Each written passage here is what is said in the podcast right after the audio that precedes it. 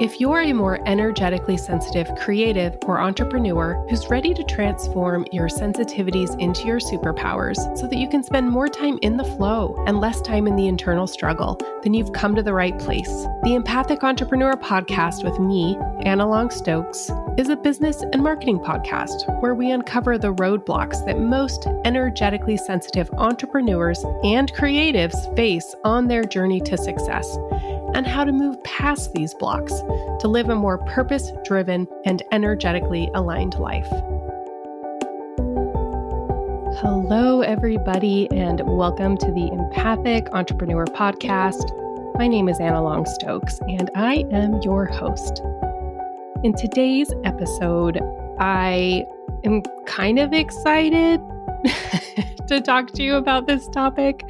We're going to talk about boundaries. And the reason I'm so hesitant about this is that boundaries are hard for empaths, generally speaking. And I'm an empath. And setting boundaries has been really challenging for me. And, you know, there are some areas of my life where setting boundaries has been easier. I think in some of my friendships and relationships. Where it has been more challenging is in relation to leadership, entrepreneurship, and the workplace. So, in today's episode, I wanted to dig a little deeper into some of what I have personally noticed for myself and for clients who are empathic or energetically sensitive when they try to go and establish boundaries. But before we get into that, let's just talk a little bit about why boundaries tend to, tend to be difficult for empaths. You yourself might be sitting there going, Yeah, you know, I, am an empath, and yeah, you know, I, I, I kind of hate boundaries. Um, my opinion, this is just my opinion, something I've noticed in my years of reading empaths, hiring empaths, managing them, being friends with them. Um, empaths tend to attract people into their life that are empaths. So, what I have noticed is that establishing boundaries is difficult for empaths because they tend to be people pleasers and they tend to feel hard. So what does it mean to feel hard? That sounds a little that sounds a little nasty. what I mean by feeling hard is you have big feelings. Empaths tend to have um, the ability to sense energy. So, someone who's less empathic uh, might hear a phrase or a sentence or have someone say something to them and they'll take it at face value. Empaths are always reading between the lines. And if you're empathic and you don't have control of this ability, or you haven't learned to hone it a little bit, or even sometimes turn it off, because sometimes as an empath, you need to turn it off then this is always on overdrive. So, in a way, you're on sensory overdrive. So, a normal person might hear a statement from someone or a question or an answer, and they hear the statement, question, or answer. Whereas the empath hears the statement, question, and answer, but then they also feel it or know it or sense something about it. And this is really that reading between the lines. So, what does this sensory activation or sensitivity have to do with boundaries? Well, what I've noticed is that it makes it more challenging to establish the boundaries in the first place. So maybe empaths are really clear on what needs to be done. Like I need to I need to let this person know that when they talk to me like this it's uncomfortable. Or I need to let this person know when they treat me like this it makes me feel this way. So they might be really clear on what changes they want to see in the relationships they're in, but where they struggle is in communicating those changes and then setting the boundary. So it's kind of twofold. It's communication, but then it's all also like putting a boundary in place and saying, so this is what I need from you. And so why this can be hard for empaths is because you know, a normal person, when you say to them, Hey, you said this to me, it made me feel like this. A normal person would say, Oh gosh, sorry. Like I, I didn't mean to say that. I didn't intend that.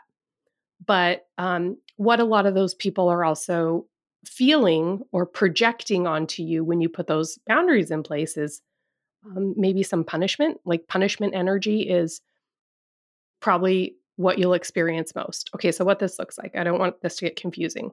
What it looks like is um, let's say you have a friend, Sally. Sally's always late to your coffee dates. She's always 15 minutes late.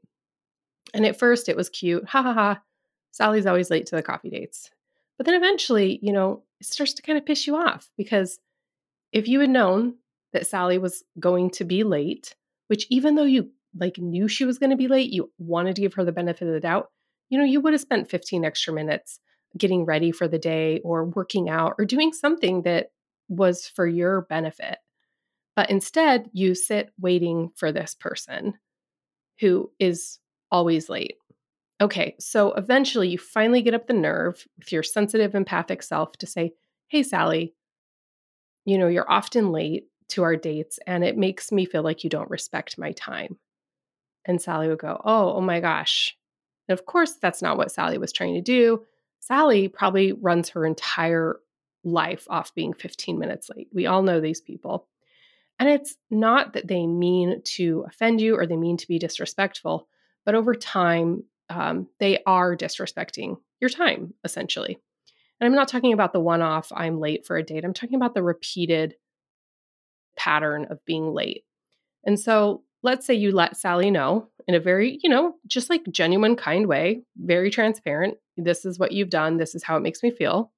Sally might say, Oh my gosh, I'm really sorry about that. And, and on a conscious level, she might be sorry about that. But what I've noticed, if your friend, especially as a fellow empath, feels maybe slightly attacked or she feels taken off guard, if Sally feels emotions around that, which she likely will, it likely won't be as clear cut as, oh, great, sorry, I won't do it again. I mean, if it is, that's great. But oftentimes, when we're someone who is establishing boundaries for the first time, and we go to say, hey, this is something you're doing, and like, here's how it makes me feel. Here's a boundary moving forward. She might be a little taken aback. Um, she might get hurt feelings from it, which, if you're an empath, you'll pick up on. You will feel it, you will sense it. She might get a little defensive, like, oh, well, I remember that one time you were late. And so, you know, energetically, she might start attacking you, punishing you. Something might be happening in her body that has nothing to do with what she's relaying to you through her conscious words. Um, and this is where things get really complicated. So I, I have a couple of psychic friends, only a couple, because friendships with psychics tend to be really dramatic because we're all in like our psychic spaces and then we have to like because we see the energy we have to eventually talk about what's very obvious to us even if it's uncomfortable whereas if you just have like a muggle friend you can just pretend it doesn't matter or just let let it you know blow over. When you have a psychic friend and you both read energy then you're like okay should we talk about this energy that's between us right now? You can't really like avoid it. But if you have a, a, uh, a friend who you know you have called out or tried to set a boundary on it's likely that there's going to be some emotion running through their body based off of you know their pictures and energy and the things that kind of you know maybe you're pushing a button. Maybe years ago they lost a friend over that same issue and they're really embarrassed because they haven't been able to take control of time in their life so there could be a million reasons, okay, why this person has a reaction to what you're saying that is anything but understanding. Very normal. Okay, so this doesn't have anything to do actually with Sally. This is just about the fact that you, as an empath, hear her words, but you're also going to be feeling or experiencing her true energy around it in some way. And so, let's say in this case, Sally feels ashamed, bad, or guilty. Okay, so she's not mad at you. She's just feeling ashamed, bad, or guilty, even though her words say, oh my gosh, yeah, I'm sorry, I won't do it again. And then you start talking about something else. Because you're an empath and you're sensitive to energy, you're likely going to be then experiencing some of the energy of this conversation with the person that you're in. So you might, if you haven't learned a lot of the tools and tricks that we teach in Empath Energy Management 101, if you haven't learned those tools, you're probably just going to be kind of sitting there in that conversation for that hour long coffee date with this unspoken, uncomfortable energy between the two of you. Okay, so you were feeling really good. You know, you're like, oh, I'm really proud of myself. Like, I finally said something, I communicated, I put the boundary in place. But you know what? It didn't feel good. Like, actually, my body feels kind of like crap. And then you all of a sudden find yourself sitting in an energy of shame, guilt. Oh my gosh, wow, you found yourself sitting in the exact same energy of the person you just had that conversation with. So, what do you do moving forward when two weeks from that coffee date, you know, you have to have a discussion with your boss or one of your employees about something that's been on your mind or in your space that needs to be changed? Well, you're probably going to reflect back on how you felt two weeks ago when you had that conversation with Sally, and you're going to think twice about setting the boundary in the first place. You might start saying things like, well, you know, it's not what they're doing is not that bad. Well, if I do that, it's going to change the relationship.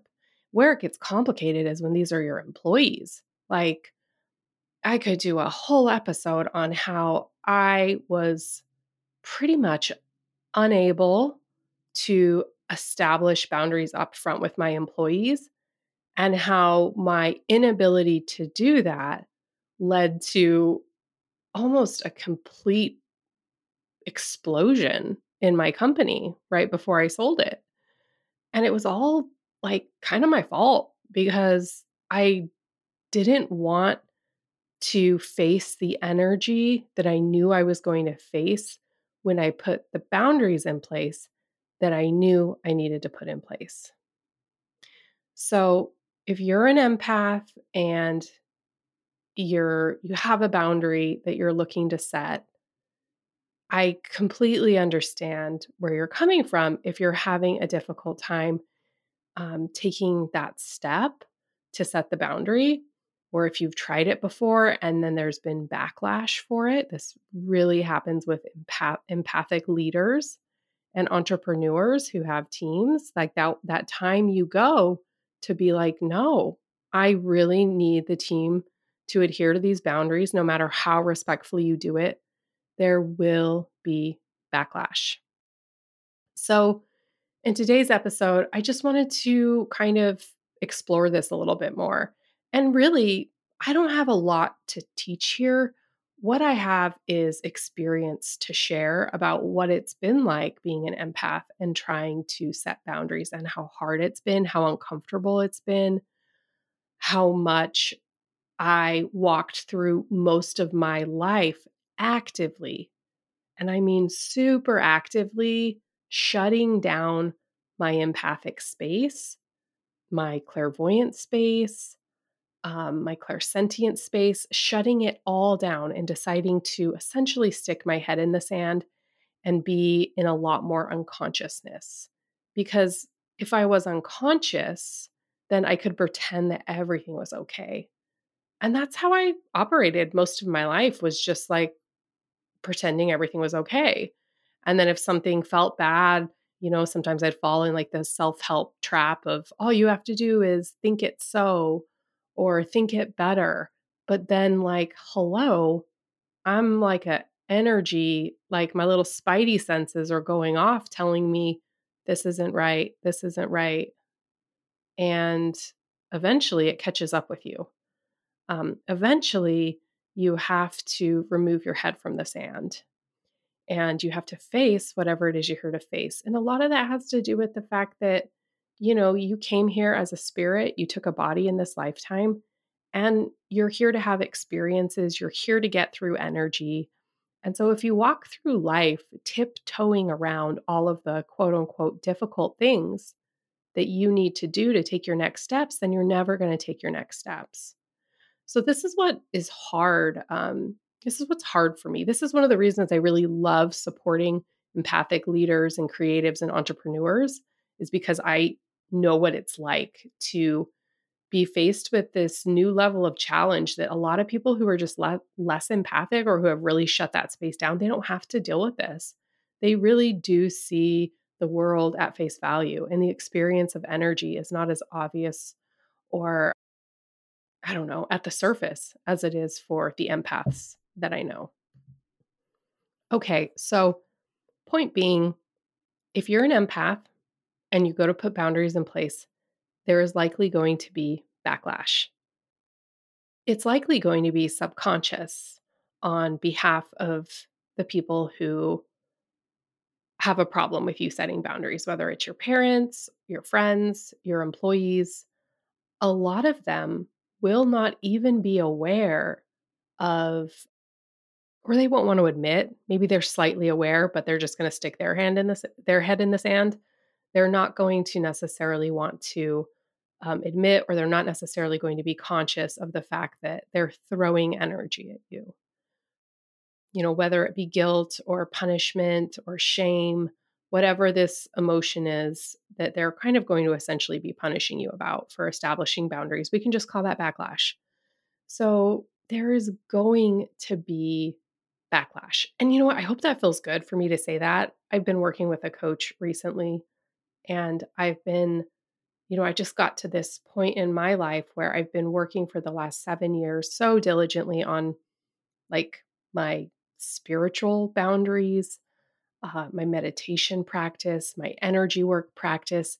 And I got to this point where I realized my body and the boundaries I had set in place for a lot of my relationships, for my relationship with food, with alcohol, with some of my friends, like I I hadn't set the boundaries the way I needed to. And so I was having this discussion with her. And a lot of this came up around my trip to Portugal and how we went home early. You know, before I went to Portugal, I'd had this coaching call with her and it was, oh, I'm going to do this, I'm going to do that. It was kind of like committing to a lot of these things. And when I got back and had the call with her, she's like, oh, how did this go? How did that go? And I was like, honestly, I think I let everybody else set the tone for my trip. And I ended up coming home a week early due to, you know, many things. A part of it was we were just a little burnout on travel, but another big part of it was there was just a lot of drama happening with uh, the Airbnb that we run in Costa Rica for a house in Costa Rica, and then the Airbnb that we run here uh, on the Oregon coast. There was just things coming up that really, had I put good boundaries in place with the people who were giving me trouble, essentially, whether it was a property manager or a guest or a neighbor, then I I wouldn't have been so emotionally impacted in such a way that I felt like, you know what, I just need to go home and take care of it myself. Which falls into that energy of responsibility, which then falls into the energy of feeling like a martyr.